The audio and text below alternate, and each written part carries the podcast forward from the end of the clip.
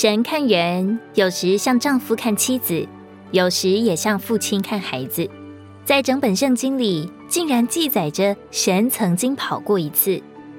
路加福音15章20节，于是起来往他父亲那里去，相离甚远，他父亲看见，就动了慈心，跑去抱着他的颈项，热切地与他亲嘴。这就是浪子回家的故事。父亲看见回来的浪子时，他等不及就跑上前去了。这是父亲的心，也就是父神的心。是什么事让一个老人家跑起来呢？跑得不顾一切，跑得有点忘形。是谁让我们的神跑着迎接呢？令他跑得不顾身份，甚至放弃了天上的尊严和荣耀，跑到地上来迎接我们，就是你和我。我们虽然蒙恩得救，却是那样的不顾神的心，只顾自己的贪图和意愿，执意要离开父家。这位神是一位慈爱的父，他一直在等待他的孩子回家，并且他总是张开双臂迎接他的孩子。无论今天孩子多么悖逆，离家多久，这位慈父没有一丝责备。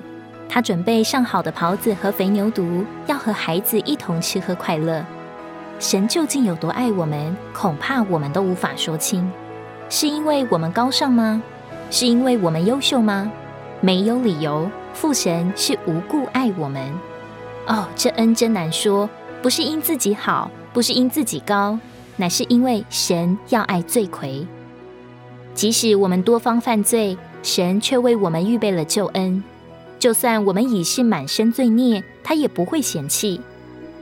他呼唤着说，被盗的儿女啊，回来吧，我要医治你们被盗的病，我要来到你这里，因你是耶和华我们的神。